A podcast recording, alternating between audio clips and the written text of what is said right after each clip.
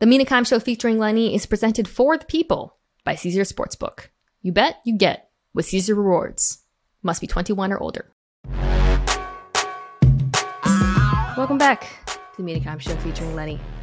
Only NFL podcast. One of the hosts thinks cover two is when you kick dirt to cover your poop. That's Lenny. I'm Mina Kimes. I am joined for our third third divisional preview by Mariners legend PFF's Steve Palazzolo. Steve, welcome back. Mariners legend. I like it. Yes. Two two great months of life back in 2010. But yeah, appreciate you having me. uh, for those who don't know, uh, Steve was played minor league baseball, uh, and he is wearing a Mariners shirt. For those who aren't seeing the visual, um, more notably, now he is one of the hosts of the PFF NFL show, which is an excellent podcast you check out. You have had you on, I've had Sam on, I've had you and Sam on together.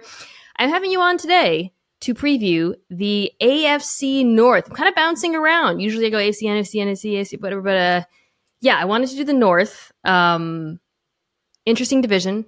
I think um, most people would probably view this as being kind of a two tier division, maybe. But what I think is interesting is you, I do think you can make a case for all four teams to be playoff teams.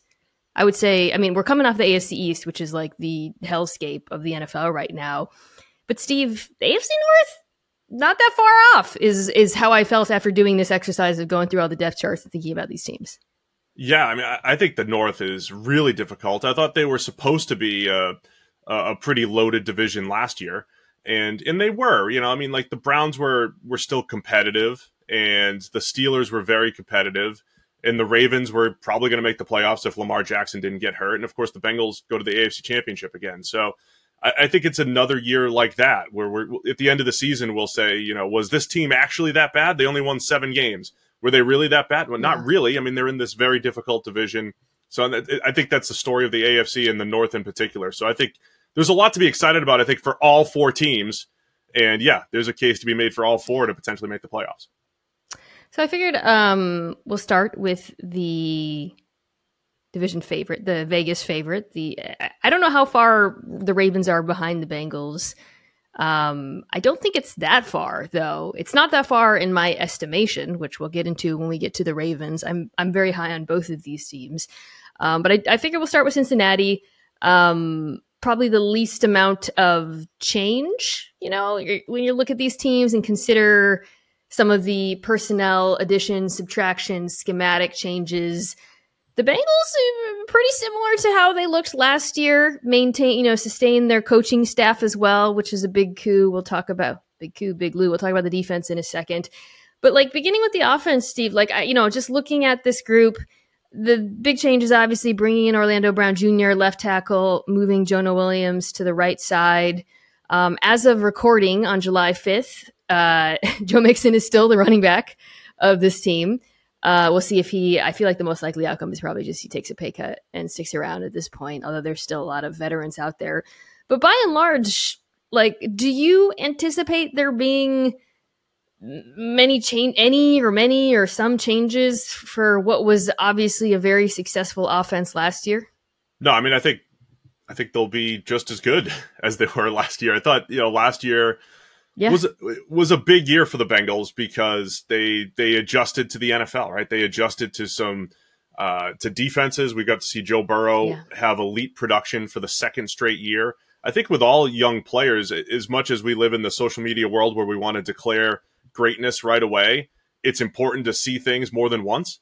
You know, so it's important to see Joe Burrow for the second straight year when they really handed the team to him and, and stopped becoming a run first team that he produced for the second straight year. And Burrow to Ja'Marr Chase, they look unstoppable. They answered a great question when Ja'Marr Chase got hurt. Tee Higgins could be a number one.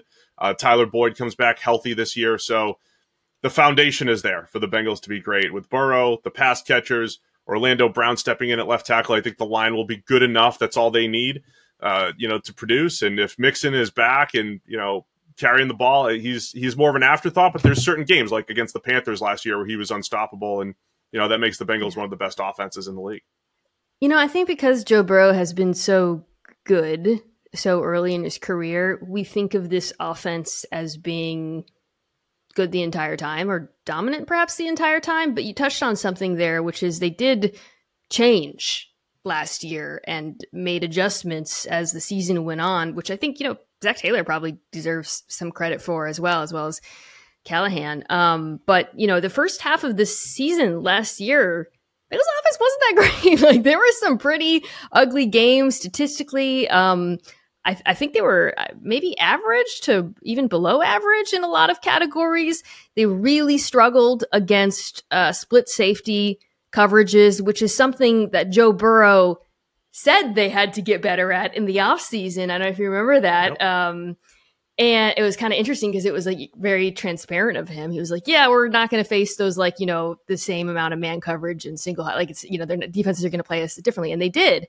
And there was a bit of an adjustment period, but by the second half of the season, um, you know, I, I, I just grabbed in the first half. They, Joe Burrow was 31st in QBR versus cover two. In the second half, he shot up to seventh, and then you know against man coverage, it was like light, lights out and everything. But um, I do think it's it, like when we look at this offense as a whole and we think, okay, like they were great. Of course, they're going to be great. There's still room to grow. Joe Burrow is still an improving and developing quarterback in the same way that Patrick Mahomes was. And I think we really saw that last season. Yeah, the entire offense really like you know, they made adjustments and they had games where Ja'Marr Chase went from remember early in the Burrow to Chase connection, it was like, you know, Chase would have these games with three catches and two were touchdowns and yeah. they were explosive plays. And they had games where they were like, all right, we're going to go old, like old school Randy Moss, Randy ratio, where it's like, all right, we're going to actually get 15 targets for Ja'Marr Chase by moving him around. You might yeah. not get the explosive plays, but you're just going to get him involved. I think the Bengals just showing the ability to have different kinds of answers, Burrow being able to execute it.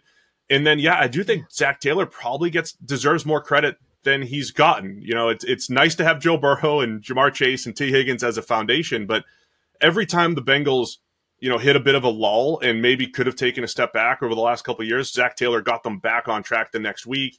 They, you know, they played hard for him even when it looked like, hey, you know, what's going on? Why did we underachieve in this particular week? So, I, I, and then they adjusted to the league like you're like you laid out with those numbers. So, I, I think Zac Taylor probably deserves yeah. a little bit more credit than he's gotten because it seems easy because you've got Burrow and those pass catchers, but he's know, right. kept them on track and gotten to the AFC Championship, and it's going to be tough to maintain that level. But you know, he deserves credit.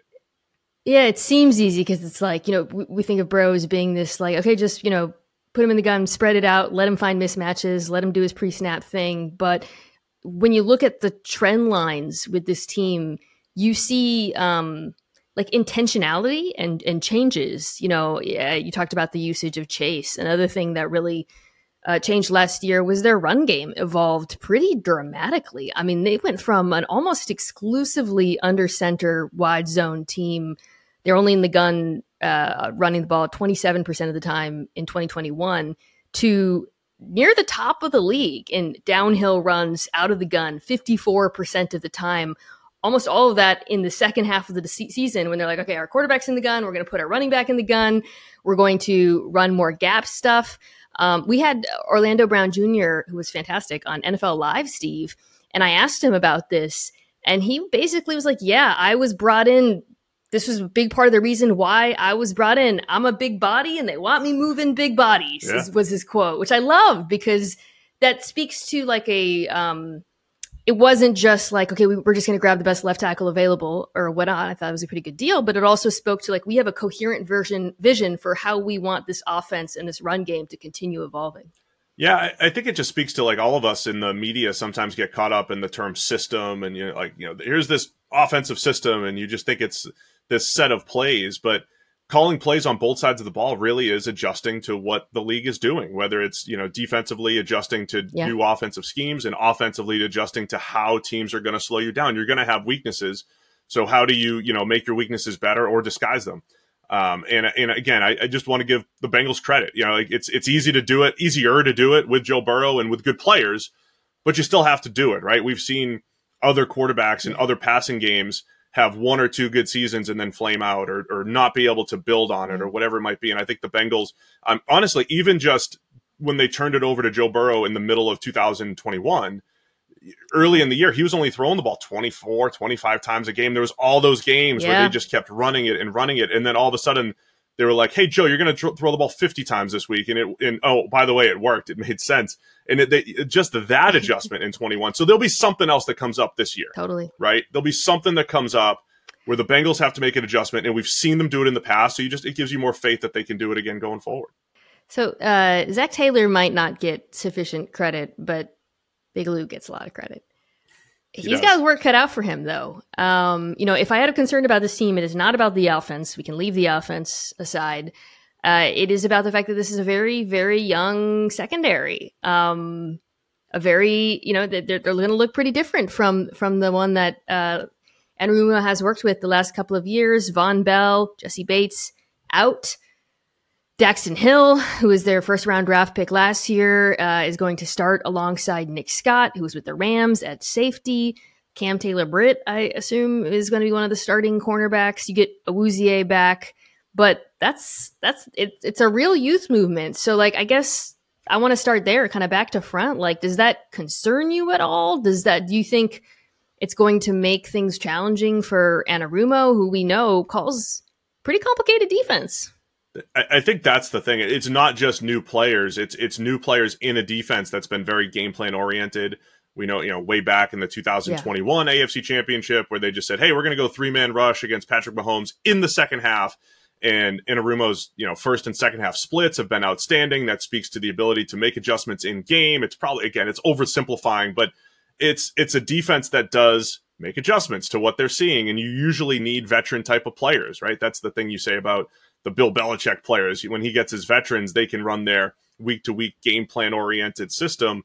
Well, that's how the Bengals have been. So maybe losing uh, a couple veteran safeties like Jessie Bates and Vonn Bell will come back to bite. I do, I do love the way the Bengals. Uh, we we always mention the use the word uh, future proofing, uh, future proof their roster, knowing Jessie Bates was a free agent, knowing those guys needed to be replaced. Uh, that's where they drafted, you know, last year in 2021, and bringing in Daxton Hill and Cam Taylor Britt. But Clearly, that's going to hurt the depth because those guys have to jump into starting spots. They draft DJ Turner at corner in the second round out of Michigan. I think he could be a fantastic player. Uh, but when you are a potential dynasty for uh, the wrong word, but you know, c- potential top end team every single year, you're gonna and you're gonna be paying the quarterback, you're gonna be paying a receiver or two. Then you're going to have to rely on younger players, right? And so every year with the Bengals, I think you're going to you know the defensive line is going to be young in a year or whatever it might be and you're going to have to count on somebody so yeah this year it's the secondary for the bengals and it, it, i think it will be more challenging from a game plan standpoint yeah we have talked about this a bit on nfl live lately like i don't want to say once again like they have to do the same thing as the chiefs but the trajectory you're describing is not dissimilar from what we saw with the Chiefs. You give your quarterback the big contract, that's obviously looming, as well as these two wide receiver contracts where the Chiefs saved money elsewhere was in their secondary, and they invested a lot of draft capital into that defense. There were some ups and downs at linebacker. They were very young, but by the end of the year, they were playing really good ball. And I think that's what has to happen in Cincinnati. To to your point, to like keep to make it a sustainable, which is what a dynasty is. It's a sustainably good right. team. You have to find value, and they're not going to find it at wide receiver or quarterback. So uh, it, it, does seem like, and uh, not just in the secondary up front too. I mean, I liked the Myles Murphy pick a lot for them at the end of the first round where they got him. I like the player, but I also really like again, like they're thinking ahead to. We've got some older veterans on the defensive line. Um, I guess they're not that old. Trainers is not that old, for example, but still, we need depth there. We need cheap depth. We need um, to improve the pass rush. Frankly, uh, more than other parts of the team. So that made a lot of sense to me. I don't know how much of the field he'll see year one. I suspect, like Ossai, they'll use him situationally, you know, maybe um, rushing on the inside as well. He can do that. But um, it does feel like the pass rush, Steve, and maybe we can wrap here with Cincinnati, is going to have to be better this year as the back end develops and adjusts and maybe peaks at the end of the season. Yeah, I, I agree. There's got to be more consistency there. There's certain games where Trey Hendrickson is outstanding and Sam Hubbard Hubbard has been solid. Uh, DJ Reader, when healthy, more of a run stopper, but he could push the pocket a little bit. But you know, I think a lot of the best teams are rolling seven and eight deep on the defensive line. So that's where I think uh, uh, Myles Murphy and his power, you know, as a power rusher, I think he helps immediately. But again, it comes down to that long term aspect, as you mentioned, not necessarily old on the defensive line, but in a couple of years, Trey Hendrickson has to get paid again, or Sam Hubbard has to get paid again. There's only so much yeah. money to go around. So I, I like a lot of the Bengals moves, not just for 2023 but for 24 and beyond, where they're going to get a little bit cheaper at these positions where they won't be able to spend as much money because they want to keep the the trio together: Burrow, Chase, and Higgins. So, um, from a you know future proofing standpoint, again, I love what the Bengals have done, especially on the defensive side of the ball. But it puts a lot more pressure on those young players. So, and uh, and Sweet Lou calling those plays. So. I think that'll be a big story for for Cincy, right? You might First leave too at some point. By the way, Oh, yeah, exactly. Of course. Yeah. I know, but if you again, but if you want to sustain success, I mean that's that's what you have to prepare for, right? Is losing coaches, losing good players, keeping your nucleus together. I think the Patriots are always the they are the actual dynasty that you look to. And so I think the Bengals, the Chiefs, they should be saying, okay, let's learn lessons from New England. What places were they never weak, right? Where did they maintain strength. It was on the offensive line. And then they, when they did let things go at receiver, they didn't have a chance to win the Super Bowl those years. They made the AFC championship, but they didn't have a chance to win. So I think there's lessons to learn from the Patriots and how they built. And I think Cincinnati and the Chiefs are both doing really good jobs there. Yeah. Um, let's talk about the Ravens. Is there a unit in the entire league that you're more intrigued by than the Ravens offense? Not really. I mean, I, I, I, feel like I'm not being too dramatic. Like that, it literally. I feel like all all of us in our ilk, week one, that is what we all want to watch. Yeah. How much Lamar Jackson's awesome, and then you want to know, okay, how much of his awesome was Greg Roman putting him in a good position to succeed was great. Like half half the people are saying Greg Roman, you know, is the reason for Lamar Jackson because he adjusted to a skill set. The other half are saying Greg Roman, there's, there's a ceiling, right? There's a cap let Lamar cook. You know, he's, you know, what's Todd Monken going to do as a, as a new offensive coordinator who um, want, probably wants to pass the ball more than Roman did. Um, but you, but you also have to tap into Lamar Jackson's skill set. You have to let him run, and then uh, the easy media narrative is, well, Lamar got hurt the last two years. You got to do something different. It's like, you know, do you really? You know, do you do you? Is it okay to run him yeah. ten to fifteen times a game? Yeah, probably is, and you probably have to because that opens everything up. Why would you lose your trump card there? So I'm fascinated to see what they do schematically, and then okay, by the way, OBJ's coming in, and a guy like Zay Flowers coming in as a rookie who. Um, you know, I think was one of the more polarizing prospects, depending on who you talk to. Some people loved him. Some people thought he was just another small receiver. So personnel, scheme, Lamar coming back after all the offseason drama around the contract. Yeah, there's there's a lot to watch in Baltimore. So I think this is going to be like one of those fascinating. So rarely with quarterback play do you get like the control. Like for example, with, with Lamar, there's been you you kind of highlighted. There's like two sides of the like. Oh, some is could he be a better passer with better weapons with a better scheme?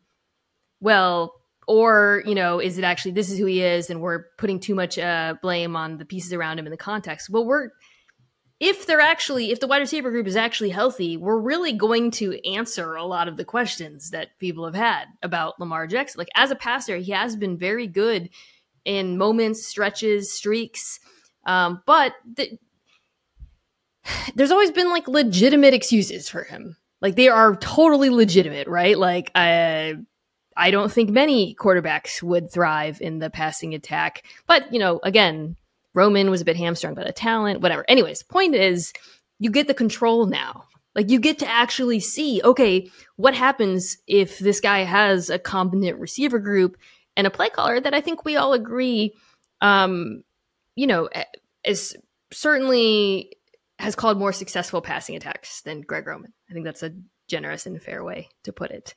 We'll see. Like we'll we'll know. Like Lamar against the blitz, which has been kind of an issue at times over the last two years. I think we'll get a sense of like, okay, like how much of that is yeah. him, you know, or like uh, it just. I think that's what's so fascinating about it is not just um, kind of like the football side of it and how good it could be, and I think it could be very good, but it's also just going to answer a lot of questions that we have that have uh, to, up to this point have not really been answerable. Yeah, for sure, and, and I, I, think you're right. I mean, there's been excuses for Lamar, but then there's also questions that he brings to the table. Like in 2021, it was that was the year they had that that Monday night game he had against Indianapolis, where he was like 37 for 43 or something ridiculous in overtime, yeah. in, in overtime win, and just doesn't miss a throw the entire game. And both of, your early last year and the year before, it was like, all right, Lamar's back on this in this MVP conversation right? But before the injuries, both years, he did taper off. There was a ton of turnover worthy plays.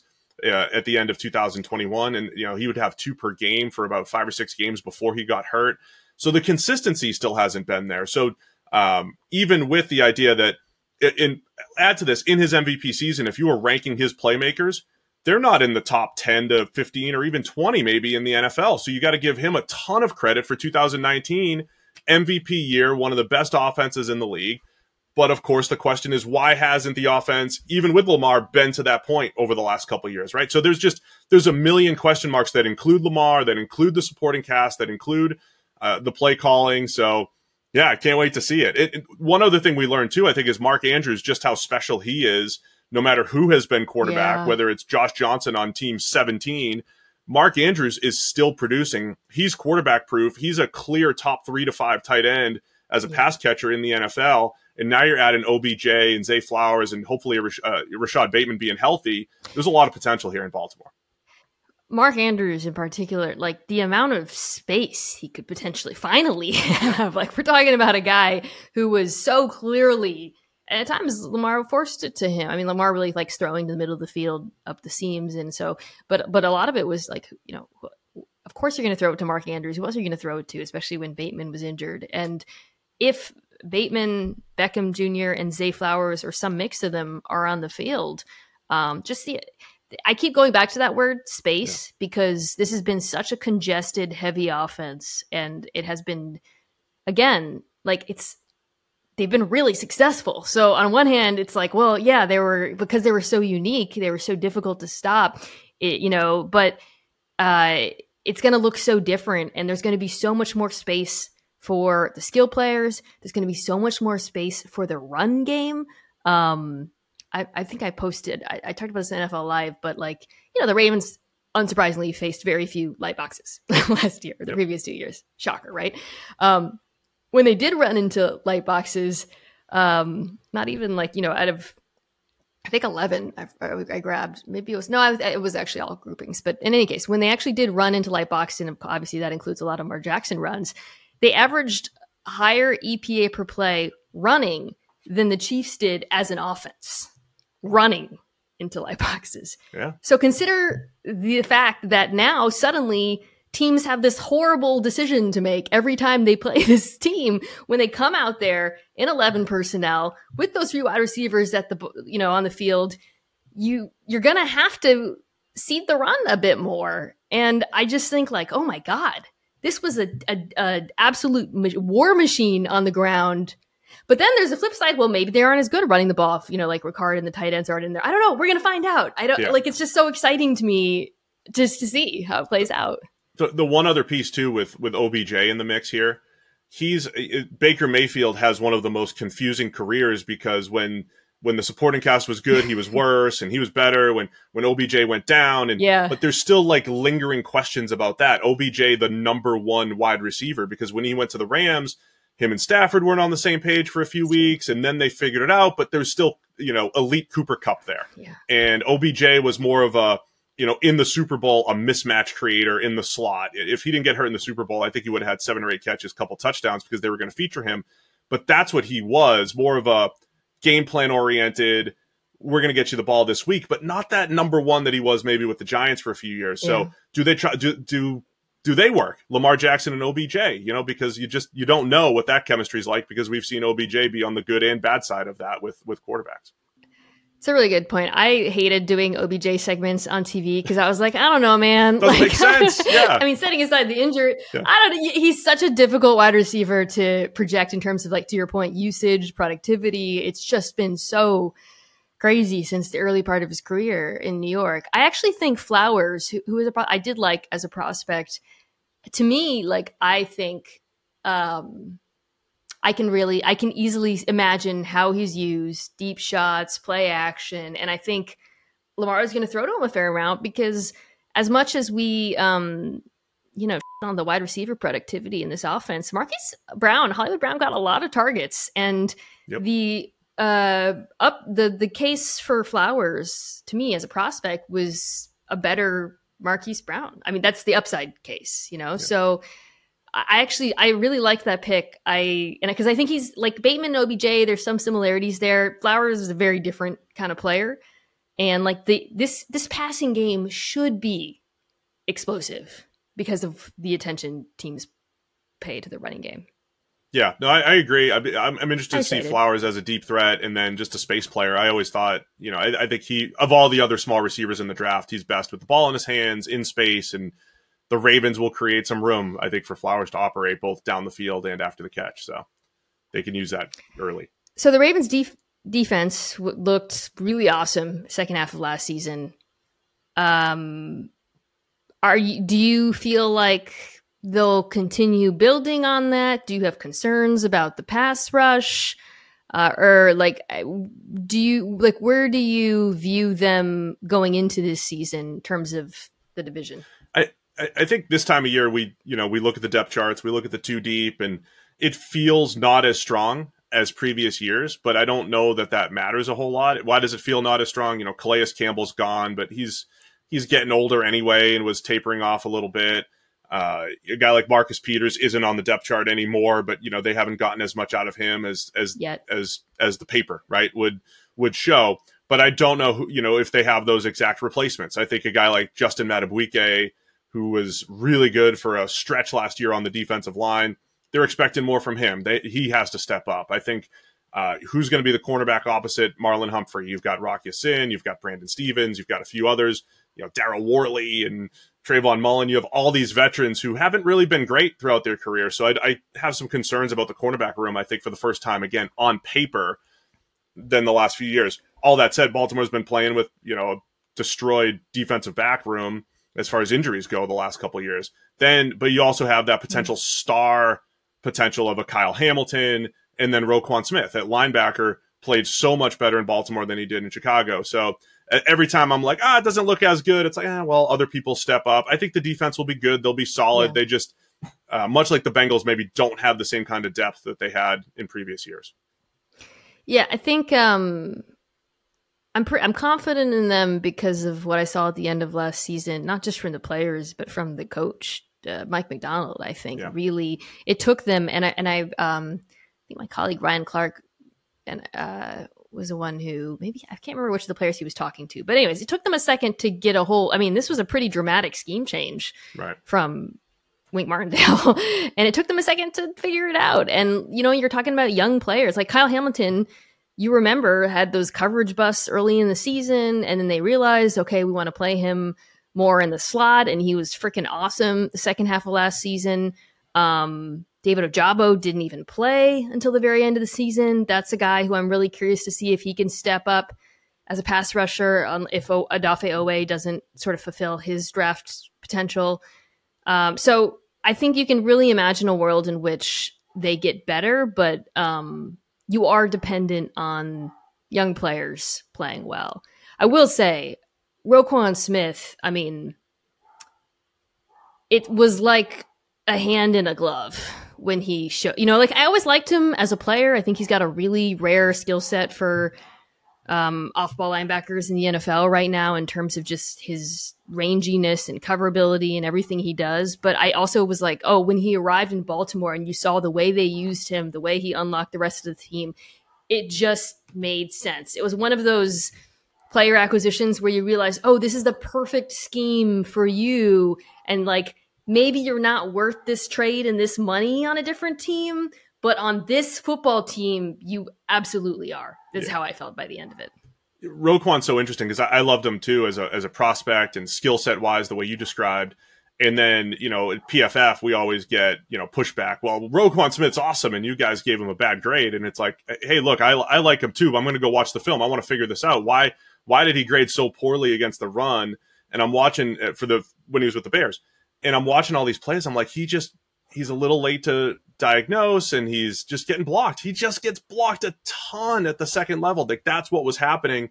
in Chicago the majority of the time, but that wasn't prevalent with the Ravens. And kids are going to spy on me over here. Um, he yeah, was so much better, and because it's the Ravens, and we know that they're you know yeah. they're they're pretty smart, they're sharp. It's like, oh, what did they see? They saw something. They knew it'd be a scheme fit, and you know maybe we're giving the Ravens too much credit, but they did. They did figure something out where Roquan wasn't getting blocked, and he was an impact player against the run, at least using PFF grades for the first time in five years um, while also being one of the better coverage linebackers in the NFL. He does have that skill set. So that was interesting to see that different environment unlock, I think, you hmm. know, Roquan's, uh, you know, more elite grading. Yeah. And then his presence unlocked Patrick Queen, who played the best football of his career once, to my eye. I don't know what your grades say was. Roquan Smith yeah. arrived. Um, yeah. And I think, you know, I mean, Macdonald um, uses a lot of disguise up front. The Ravens, you saw, um, leaned pretty heavily on simulated pressure. This is a team that, again, you know, they didn't have a stud edge rusher. Joe, Justin Houston was their best pass rusher, still a free agent, still might come back to this team. Uh, I would be very shocked if they don't sign a veteran rusher, whether one of the guys, Ngakoue, well, probably not Ngakoue, but whatever, one of the guys. But anyways, a lot of simulated pressures, and then so so having a linebacker who's so uh so fast in terms of like one second he's in line of scrimmage, then all of a sudden he's like halfway up the field. You know, it, it again, it's it, it, was like, oh right, you this is the right linebacker for your defense, for Mike Macdonald's defense. So to have him for the full season, I think is just going to be so helpful. They also drafted Trenton Simpson, which was like a sneaky, interesting pickup, and I'll be curious to see how much play he gets. Probably not early in the season would be my guess, but that's something to monitor. I guess you know, pass rush depth. To your point, a little bit of a concern, but I don't know. This is a very complete roster.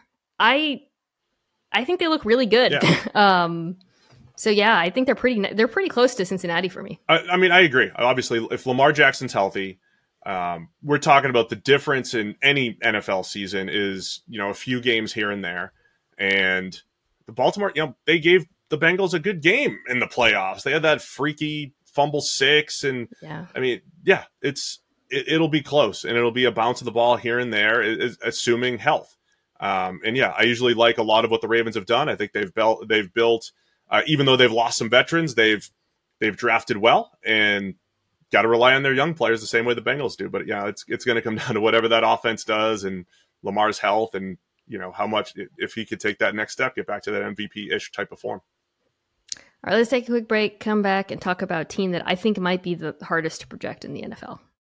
Tickets to the game, merch, meals at iconic restaurants, stays at Caesars Palace, all this can be yours when you bet with Caesars Sportsbook. Win or lose, every bet earns reward credits, which you can redeem across the empire. Now, if you haven't started yet, register using code OMAHAFULL and then place your first bet up to $1,250. If you win, great, keep those winnings. But if you lose, you'll get your stake back as a bonus bet. 21 and older only, offer valid and must be physically present in Arizona, Colorado, Illinois, Indiana, Iowa, Kansas, Louisiana, Massachusetts, Maryland, Michigan, New Jersey, New York, Ohio, Pennsylvania, Tennessee, Virginia, West Virginia, and Wyoming only. New users and first $10 plus wagers only. Must register with an eligible promo code. Bet amount of qualifying wager returned only if wager is settled as a loss. Maximum bonus bet $1,250. Bonus bet expires 14 days after receipt. Tier credits and reward credits will be added to the account within seven days after qualifying wager settles. See Caesars.com slash promos for full terms. Void where prohibited. Know when to stop before you start. Gambling problem? Arizona, call 1-800-NEXT-STEP. Colorado, Wyoming, Kansas, affiliated with Kansas Crossing Casino, call 1-800-522-4700. Indiana, call 1-800-9-WITH-IT. Iowa, call 1-800-BETS-OFF. Louisiana, call 1-877-770-STOP. Licensed through Horseshoe, Bossier City, and Harrah's, New Orleans. Massachusetts, call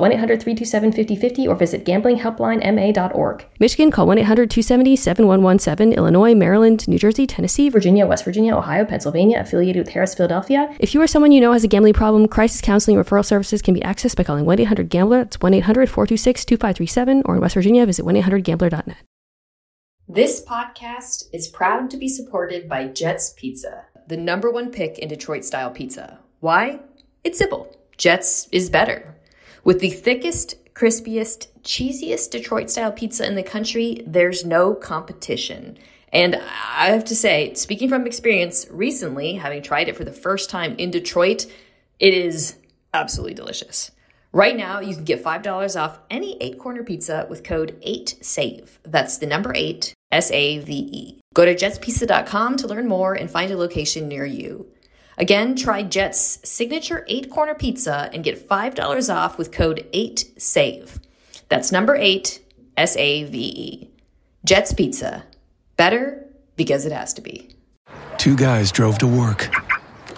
Neither guy wore a seatbelt. One guy got a ticket. One guy didn't. The same two guys drove home. One guy wore a seatbelt. One guy didn't. One guy made it home. The guy not wearing his seatbelt didn't. Don't risk it. Click it or ticket. Paid for by NHTSA. Okay, Steve, uh, you heard me tease this team. I said I think they're the hardest to pro- project in the NFL. Which of the two teams do you think I'm talking about? I, I don't know. It's both of them. I mean, the it's the Browns or the Steelers obviously. But I'm just, is it the Browns yeah. because of Watson? Okay, yeah. but like the Steelers are tough too. But yeah, let's go with the Browns. The Steelers are the Steelers. I mean, like I said, they both all every team in this division could make the playoffs. You know, so that eh, necessarily makes them interesting.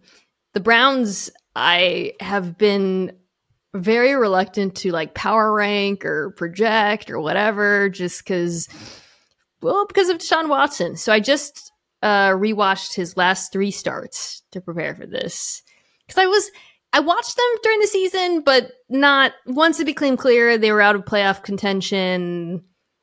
You know, we didn't talk about them very much on TV. Obviously, right. didn't talk about. I mean, Sean Watson was suspended because of all the accusations of uh, sexual misconduct, and uh, obviously, I didn't want to talk about him last year. And I've talked about that and sort of talking about this team and eventually getting back to talking about football. And that's what we're going to do. We're going to talk about him as a football player. Um, so I sat down, I watched the games. I think maybe two of them had inclement weather. I can't remember which ones off the top of my head because I because I remember Browns fans talking about that a lot. Um, what did you think? Of his performance. Obviously, it was not good, but like, let's get into why it wasn't good and whether it can get better, because that is, I think, the question that will likely determine the outcome of this whole thing. Like, what did you think watching him? Where did you feel like he looked like he was struggling? Did you see any signs of the old Watson? What was your takeaway? Yeah, I thought there were signs of the old, but it was just uh, terrible inconsistency, inaccuracy, and look, it, it, it would have made for an easier narrative if his bad games were at the beginning and then he got a little bit better. Yes, yes. But it didn't happen, right? His, uh, you know, again, using PFF grades, we have two grades in the 50s, uh, 70 and a high 60s. Those were his two best games. And then another game in the 50s and a game in the 30s, his two worst was one of the best. Was the Saints game one of the better ones, or it was? And even though they didn't score okay. a ton of points and the the weather was yeah, terrible, yeah. and they, you know, okay, he wasn't great. yeah, keep but, going. Sorry. Um, there was some drops in there, right? There was a lot of drops. Um, and, and, there was an interesting narrative coming out of the Saints game where there was Browns media saying, "Oh, look, Watson solved the cold." It's like I think they scored ten points or whatever the game. Like, he didn't solve anything. Um, so I don't think it made a ton of sense. It, it would have made sense if he was rusty after not playing for almost two years and then figured it out. So I don't know what to do with the Deshaun Watson narrative. The other part too is you know again you, from a PFF standpoint when he was uber productive in 2018 and 19 he was a guy whose production was a little bit higher than maybe our grades and I and I usually I, I like comparing that here are the grades here's whatever metric passer rating EPA and usually there's some sort of coach or mm-hmm. scheme mm-hmm. or players that elevated a player where the grade was a little bit, or just luck, grade was a little bit lower than the stats.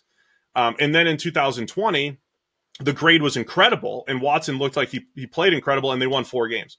And so the the question was, okay, is he a is he an elite player now? I, I don't know if he's an elite quarterback now or a guy that's going to be a good quarterback. And, and so the Browns just need him to get back to good, where he's not missing as many throws, he's not making as many bad decisions there were flashes where he looked faster and he looked like a playmaker, but those were yeah. flashes. And one other thing I'll, I'll, that I'll say, and I think a lot of people in football miss this: the the conditions matter. You know, the weather stuff does matter, and playing in a dome does matter. Like if you look historically, it's like a six point difference in passer rating. Just using an example of a number, six point difference in passer rating inside versus outside.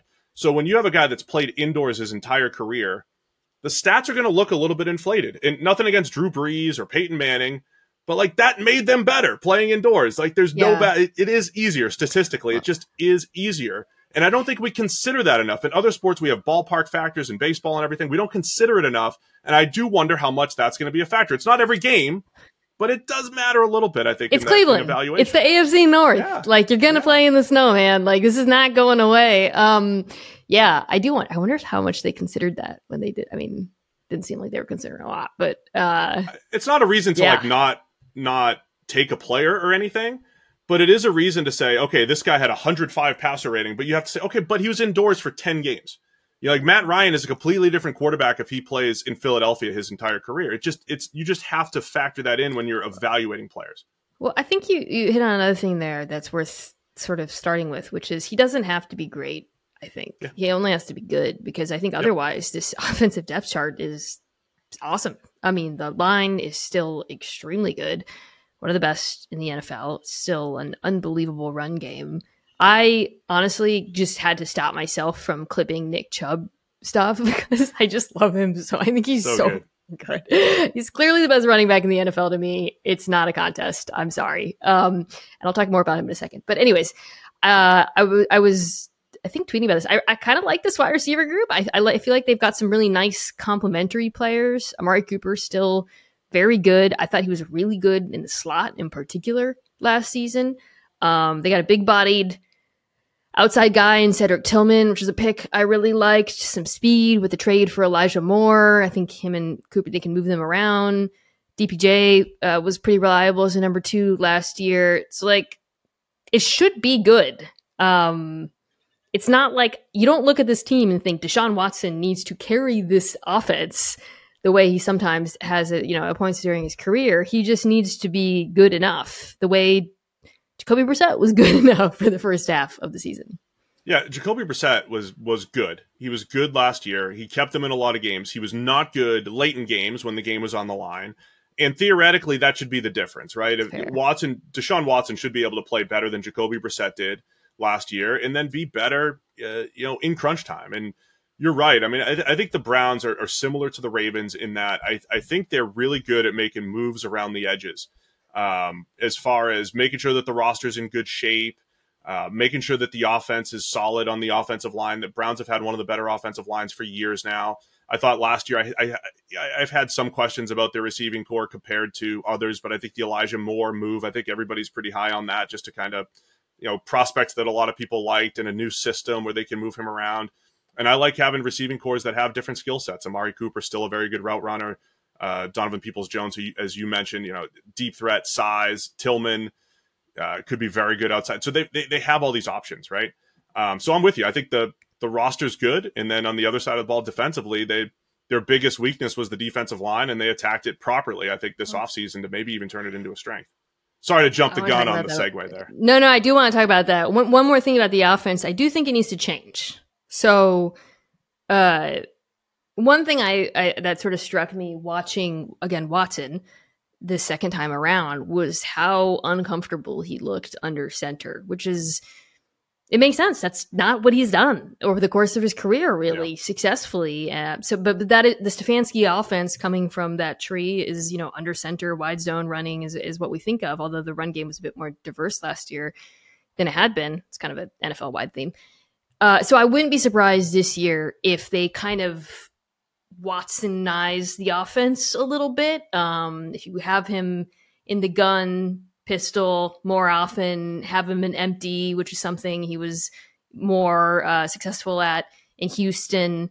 Um, kind of organized chaos is what, how I would describe the offense in, in Houston. And and Steve, I was actually I was for a second I was like, but you know they've been so good running the ball from these looks. Do you really want to mess with that? So I just I checked um, to see how uh, good Nick Chubb was running out of the gun instead of under center. Just I was kind of like, oh, you know what might happen if they change it. Um, so Nick Chubb running out of the gun last year, first in yards per carry first Fine. in yeah. rushing yards over expectation per carry. I mean, he and he had 92 carries, so it wasn't like nothing. He's so good at everything. Sorry, that's just I just he's so good. And anyways, if they change the offense, he will be fine. Yes, uh, Nick Chubb's awesome. One of my favorite comps was like a bigger Maurice Jones-Drew when he came out. Maybe I underrated mm. Nick Chubb because he's fantastic, but I, I, think yeah, the Watson element and comfort level is interesting. Uh, just to add another point to it too, I thought there was a point in Watson's career where I think um, similar to maybe uh, Russell Wilson had to deal with this, Aaron Rodgers had to deal with this. Guys who have who create big plays, they make big time throws down the field, but take too many negative plays. They take too many sacks and so I thought if, if Watson didn't go through all the nonsense and he was still playing football, that was going to be the next question was like how much do you try to take away some of those big plays in order to get the ball out of his hands and lower the sack total and last year i mean he got sacked a ton with no big plays to speak for yeah. right so it was bad. Right. it was just bad overall. But that that question comes back to the table. How much do you want him yeah. to be closer to a game manager because you have all this other good stuff running game offensive line playmakers versus how much do you want watson to be the, play the way he played in houston which was like hey he'll make the line look bad sometimes with sack totals but he's going to make some big plays. I think that's a big question for how they want to handle him as well it really is like a. I remember when Russell Wilson and him had those really high sack rates, but it was like, well, you kind of take it because every third, every other third down, it's like an eighty yard, you know.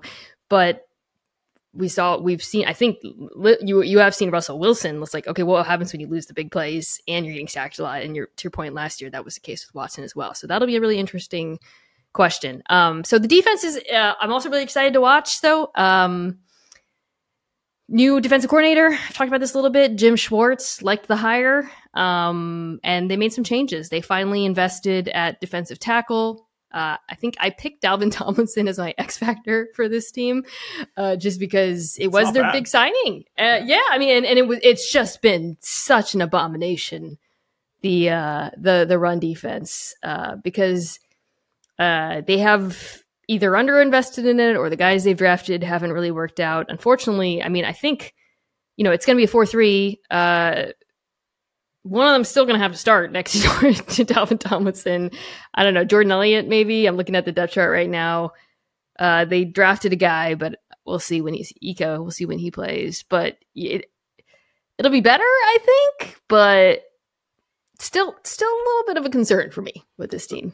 The Browns are really interesting because it, it is like if if um, if our friends from NFL Twitter were running a team and you'd run the numbers and say, "Well, defensive the numbers show linebacker, defensive, defensive yeah. tackle." Yeah, defensive tackle is the least valuable position. What if we just only drafted players in you know day two and day three? And theoretically, on paper and in a spreadsheet and in Python, it it kind of makes sense. Unless you just never hit on any of those players, like a Jordan Elliott, who should have been good coming out. So it's like the yeah. I'm watching the Browns probably use the right process and then the results are so bad. And then when you see the results, you forget sometimes that the NFL is a week to week matchup driven game, and they have those games where the run defense just can't stop anybody. Much like the Chargers. It's like, I don't care how many stars you have or yes. how well you've built the rest of the roster. If you're that bad up front and you give up 250 yards on the ground, it's over. And so the Browns shouldn't have those games this year due to your X factor, Dalvin Tomlinson. I, every week, if like a team played the Browns, I was like, I need to take their run production. I think maybe like there were a few teams where I was like, this doesn't matter. This meant nothing. I'm glad you you rushed for six yards per carry. It doesn't mean anything. Like this is so bad. Um, so yeah, I think I think Tomlinson will make a big difference. We'll see about the depth. Um, I'm probably more optimistic about the the pressure side of it up front with those additions um, because you kind of alluded to this. I mean, Myles Garrett had it's been the Myles Garrett show in Cleveland, and he's still been awesome. Uh, but he was the most double team pass rusher in football last year, according to TruMedia, over 30% of dropbacks. Uh, outside of him, no other Browns pass rusher uh, ranked in the top 50 in pressure rate. So he is joined by Za'Darius Smith, who I imagine will use outside inside, uh, and then Ogbo Okoronkwo, who's kind of um, become an NFL Twitter darling, like the NFL nerds. The, the tape heads love him. Yeah. Uh, Rams Rams preseason legend Ogbo Okoronkwo. Um, but you know, I, I think just bringing in those guys and then putting them in the Jim Schwartz defense, where they'll be rushing from a pretty wide alignment. I I think it should look pretty good, and I wouldn't be surprised, Steve, if if Myles Garrett actually has a better season than the ones he's had he's had because of it. it's one of the most difficult things in football sometimes is when last year at this time or last year during the season you were trying to make a case sam my buddy trying to make a case for Myles garrett for defensive player of the year but because the browns defense was terrible and he didn't i don't think he had the same sack totals as uh, nick bosa and uh, micah parsons mm-hmm. and it's like of course it's nick bosa and micah parsons of course it's a two horse race And it's like look at every metric on Myles garrett win rate pff pass rush grade double team rate like you mentioned he has been as productive, if not more, in a much more difficult situation. So yeah, I'm fascinated by Jim Jim Schwartz, known more for you know four man rush, let dudes get to the quarterback. Uh, Myles Garrett's produced in every system that they've had anyway, so he'll continue to produce. But now he has help with Darius Smith, with Ogbo, who you mentioned, um, with Tomlinson on the inside. So yeah, I think the Browns turned uh, a massive weakness, which was their entire defensive line, into potentially one of the best in the NFL just by a couple of additions. If um, if they live up to the, especially Za'Darius Smith, the way he's played the last couple years, and Okoronkwo, yeah. the way he mixes in. People love him because his just per snap productivity has been great. I don't know if he's a great 800 snap guy, but now that they brought Darius in doesn't on the cheap, he doesn't have to be. So love that as a yeah. trio and the way they could use all of those guys up front. He's good enough to where if Myles Garrett gets double teamed as much as he has been, he will produce. I, I believe Okoronkwo yeah, and he'll win his one on ones. Yeah, and you know, uh, in in total, this will all help the secondary, which is still talented, uh, kind of a group that hasn't really put it all together in terms of, I would say, um, like consistent play. Um, at the same time, like there's been like great Denzel Ward streaks, and Greg Newsome at points looked okay, and like Grant Delpit play better at the end of the season? They need to all play good at the same time. Uh, that's kind of my that's big it. conclusion with this. Yeah, so because uh, they've they've all have high highs, and yeah, that's another one where hopefully the change in defensive coordinator finally makes it so that the talent in this group lives up to their potential.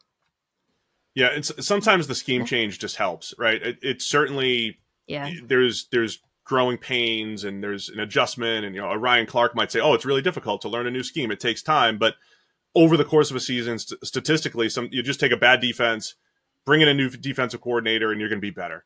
Um, I'm oversimplifying it, but they should be better because, like you said, they're very talented, and uh, the coverage busts and some of the communication issues that they've had in the back end. You know, if those are gone, you know, the Browns are a very dangerous team because I think they've made a lot of good moves from a personnel standpoint, and now mm. just the the biggest move that they made was Deshaun Watson, and it won't matter if you know he's bad again.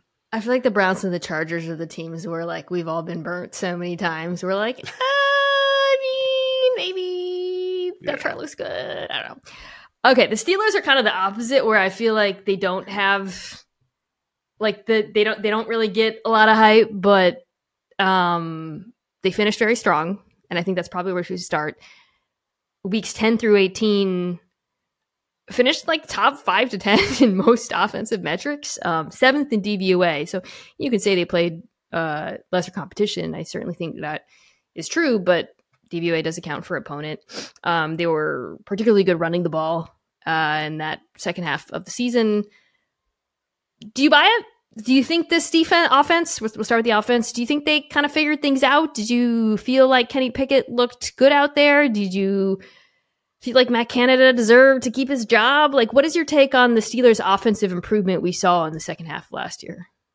Yeah, so I think I think I'm buying into Kenny Pickett looking good. I'm not saying he'll be the next second year quarterback to be in the MVP race. I think there's there's a happy medium in between. He's the next Joe Burrow, Patrick Mahomes, Lamar Jackson, Trevor Lawrence, whoever.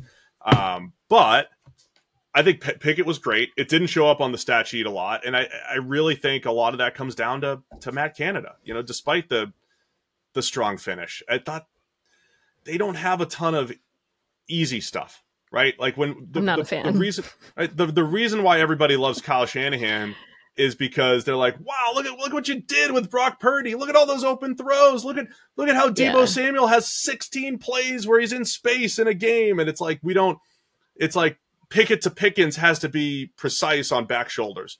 And then Kenny Pickett throws a seam route to Freiermuth, and it's like, whoa, they have a middle of the field to attack. That's amazing.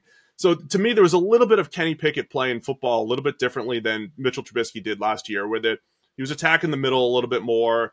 You know, had some of those just like five yard runs here and there, just adding the QB sneak game that Ben Roethlisberger never had. Like there was a lot of little stuff that I thought Pickett added to the offense, but there's still just not enough layups. There's just not enough easy stuff because personnel wise, I think the Steelers are continuing to get better on top of, you know, yeah. Tomlin, who's always just been so good at keeping it all together and keeping them competitive, obviously, because they don't have losing seasons. They should be better. Like the like the, it's a good receiver group. I think Diontae Johnson is like one of the more underrated wide receivers in football. Maybe it's because he doesn't score touchdown and had that like drop phase, but like he's an extraordinary separator. He's one yeah. of my favorite guys to watch. Pickens is like the invert, not that he can't separate, but literally the dude catches everything thrown in a, you know, two yard radius. Um, great together. Um, I yeah, and I you know I well I think like Freiermuth he looked good, man. So like, and then that coupled with an improved offensive line, um, there should be like those layups should exist. I uh, one of the things I really liked about watching Kenny Pickett, I've talked about this before last season. I thought he looked really good throwing on the run, and it's it was interesting because. I don't know. I don't. I, the way he was in the NFL wasn't maybe not necessarily exactly what I expected coming out of college. Like, he was kind of backyarded it a little bit. Like he looked good scrambling, he looked good throwing on the run. And if it was me, I would really build that into the offense. I've talked about how I thought they should use more play action. Um, you now have a quarterback who will turn his back to the defense and boot out. Yes. Use it. You have yes. the players who can benefit from that. You've got now this like Darnell Washington. I mean, I, who knows if he'll even play, but like you got a really good blocking tight end and Freiermuth. Use them. Like there should be like all those all those easy Daniel Jones boot completions, those should exist in the framework of this offense. And it felt like they didn't really evolve it as much from the Ben Roethlisberger offense as they should have last year. And it and what I'm reading from you know the B reporters talking about it this year, it doesn't sound like they're going to really change it that much again, which I think would be a big mistake not to continue not to evolve it because you have a very different quarterback. Yeah, again, like my my oversimplification there is Kenny Pickett's PFF grade was good. Mitchell Trubisky's PFF grade was good. And you know the you know for those who don't know, the PFF grade tries to isolate the quarterback from uh, from the results. So that means overall they're making more good throws than bad. But if the offense's production, whether you're using EPA or just points per game or whatever you want to use, if it's below what you'd expect from a quarterback grading that well, then there's something mm. missing. It's either the pass catchers aren't that good or there's something missing from a play caller.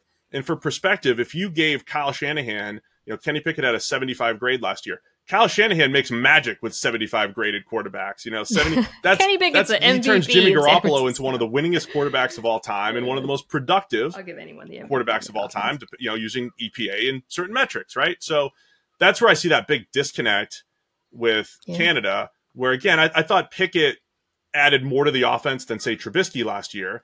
They both had just more to play with than late career Ben Roethlisberger, but there's still something missing there because the playmakers are again the depth chart, the roster is good. There's there has to be more out there, whether it is just a few more gimmies for Pickett because yeah, he did show he could backyard it a little bit, but he's got to have the gimmies to complement that, and then you've got a more complete offense and a much more dangerous offense to to defend. So I had the defense uh, kind of just outside the top 10 when I was doing my top 10 defenses. I was tempted to put them in.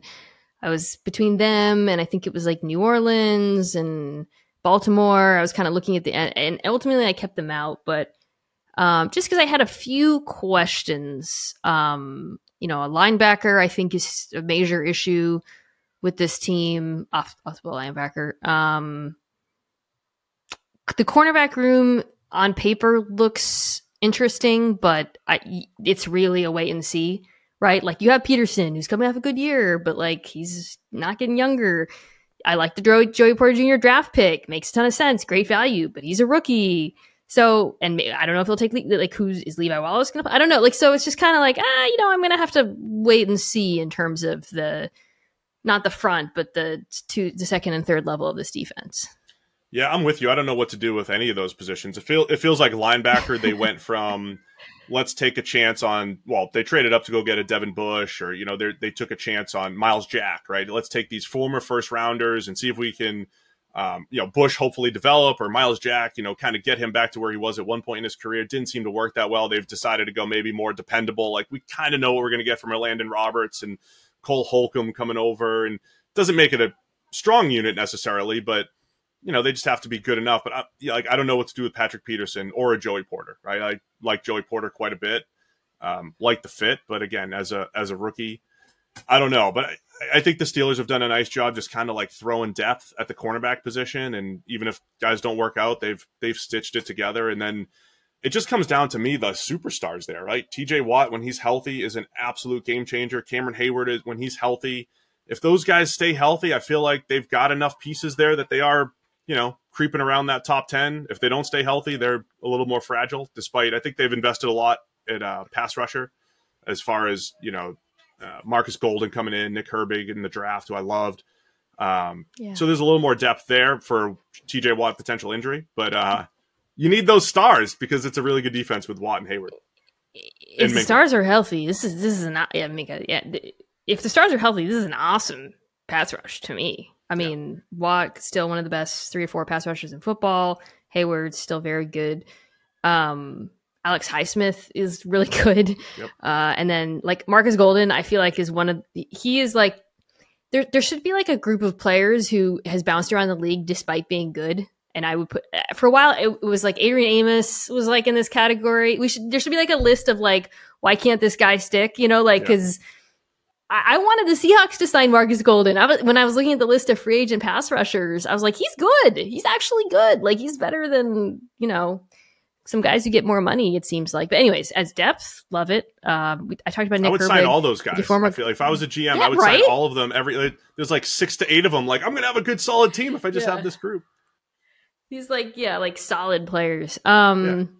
Yeah. and then and I talked about Herbig with your former colleague uh, Mike Renner, uh, and I, so I got a chance to watch him get after it a little bit. He's a good pass rusher. So up front, they're still very good. That's why this. That's why I considered I had them on the fringe of the top 10, but I just kind of ultimately was like, eh, a little bit too many question marks, secondary and stuff. But I still think they'll be really good. And if the offense plays like they did in the second half of last season, Cam Heyward's not on the field as much.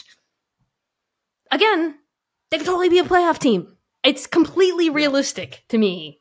They're a little bit harder to project for the reasons we've been discussing. As you guys know, NFL teams can make mistakes when it comes to spending money. For example, cover your ears, Broncos fans. Russell Wilson has a $53 million cap hit this year. but uh, unlike the uh, Walton family, I'm guessing people listening to this podcast don't have millions to spend. Maybe some of you do. I don't know. Get at me. But when it comes to a great shave, you don't have to shell out tons of cash. Harry's saw customers getting ripped off by the shaving industry with overpriced, underperforming products, and they decided to do something better. They found their own way to make beautifully designed razors for a fraction of the price of other big brands. So you never wonder if you overpaid. They have customizable delivery options for scheduled refills as low as $2, which is half of what you pay for big brands. Convenient subscription options that you can cancel at any time. Getting the best does not mean spending the most when you shave with Harry's. Get started with a $13 trial set for just $3 at harrys.com slash M-I-N-A. That's harrys.com slash Mina for a $3 trial set. So I've been rapping by like trying to rank the teams. Um, I still feel like the two tier thing I said at the beginning, I, I, I stand by that. But the order of those two tiers, Steve, like we're if you know, gun tier like if you just had to rank them right now, where would you come down? So I'll, I'll go Bengals, Ravens. The probably the order we did it: Bengals, Ravens, Browns, Steelers. Yeah. And it, the Steelers feel like the team where I feel really good about a lot of their offseason moves and where the organization's going with Omar Khan at, uh, as GM, I just don't know if it's going to matter on the field this year. I don't know. Yeah, it, it, might it might not happen until next year. We might not get enough new knowledge on Kenny Pickett. It, it might be one of the, like a year from now we're going to be like, well, Kenny Pickett's got this new hot offensive coordinator, and with this group, he's going to be great in year three, coming off an eight win season. Yeah, or eight eight in one season because Mike Tomlin will never have a losing season. So I feel like the Browns are the higher variance team where yeah. They could be really good or they could be bad. And the Steelers, it's like a smaller window, but the top it, it's a little it, like they're inside of that variance. So it's a little bit of a cop out, but I'll probably I'll probably echo your answer there. I don't know, but I really totally plausible that the Steelers are better than the Browns. I want to be clear. Um, all right, well, we did our best, Steve. Uh, this was great. I feel like you helped me make sense of this division a bit. I don't know if that came across at the end there. Guys, if you uh, don't already subscribe, check out the PFF NFL show. You guys' intros have gotten shorter. I want to note that. I appreciate that as a listener. Yeah. getting, getting into it. Right into the content. Uh, and I, I, as much as I miss the six minute digressions about rugby, uh, I appreciate it. And I appreciate you coming on. Thank you so much for joining the show. This was great. You got it, Mina. Thanks for having me.